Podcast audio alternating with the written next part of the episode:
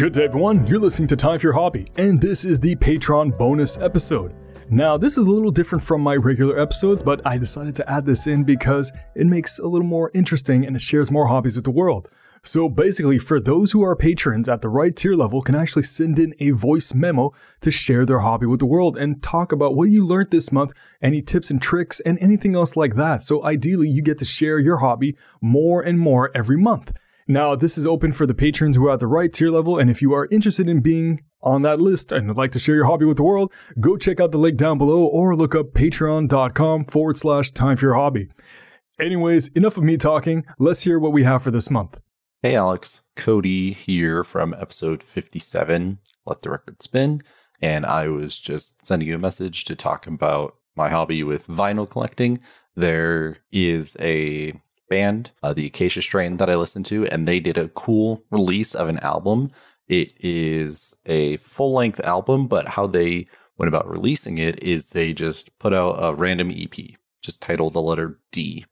That was it. They put that out probably back in January, just a two song EP, letter D, with some cool cover art. Then a month goes by. They put out another two song EP called E and similar cover art, but a little bit different. And people started speculating like crazy. And they're like, okay, they're spelling something. What are they going to spell? And by that second letter, someone had figured out that the album, or they assumed the album was going to be called Decay, because from the first EP, the D, and the second one, E, things started getting a little grayer and a little less vibrant. And then the third EP came out the next month, C. And so it was pretty much confirmed it was going to be Decay.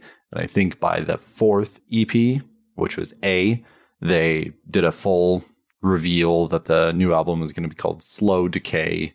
And bam, here's the entire like panorama of the five EP cover art that they did from the same artist. And it looks really cool. I've never seen a band do a release like that. And I was able to get every single seven inch. So once they get in, I will be able to post like a full panorama of this entire artwork of the decay. So that's pretty cool. That's one of the things that I love about vinyl and being able to collect it is you have these cool little art installations that, you know, artists come up with and you can put around your house to show off. So there's a update on vinyl and my ever growing collection.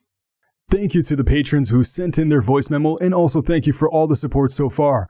If you are interested in becoming a patron for next month's episode and share your hobby, you can just click the link down below or look up patreon.com forward slash time for your hobby. And this is not just a one time thing, you can keep doing this for months to come so people can learn more and more about your hobby and just see progression and see what you learned this month. You can even teach them new tips and everything in between. So, once again, thank you so much to everybody and make some time for your hobby. Take care.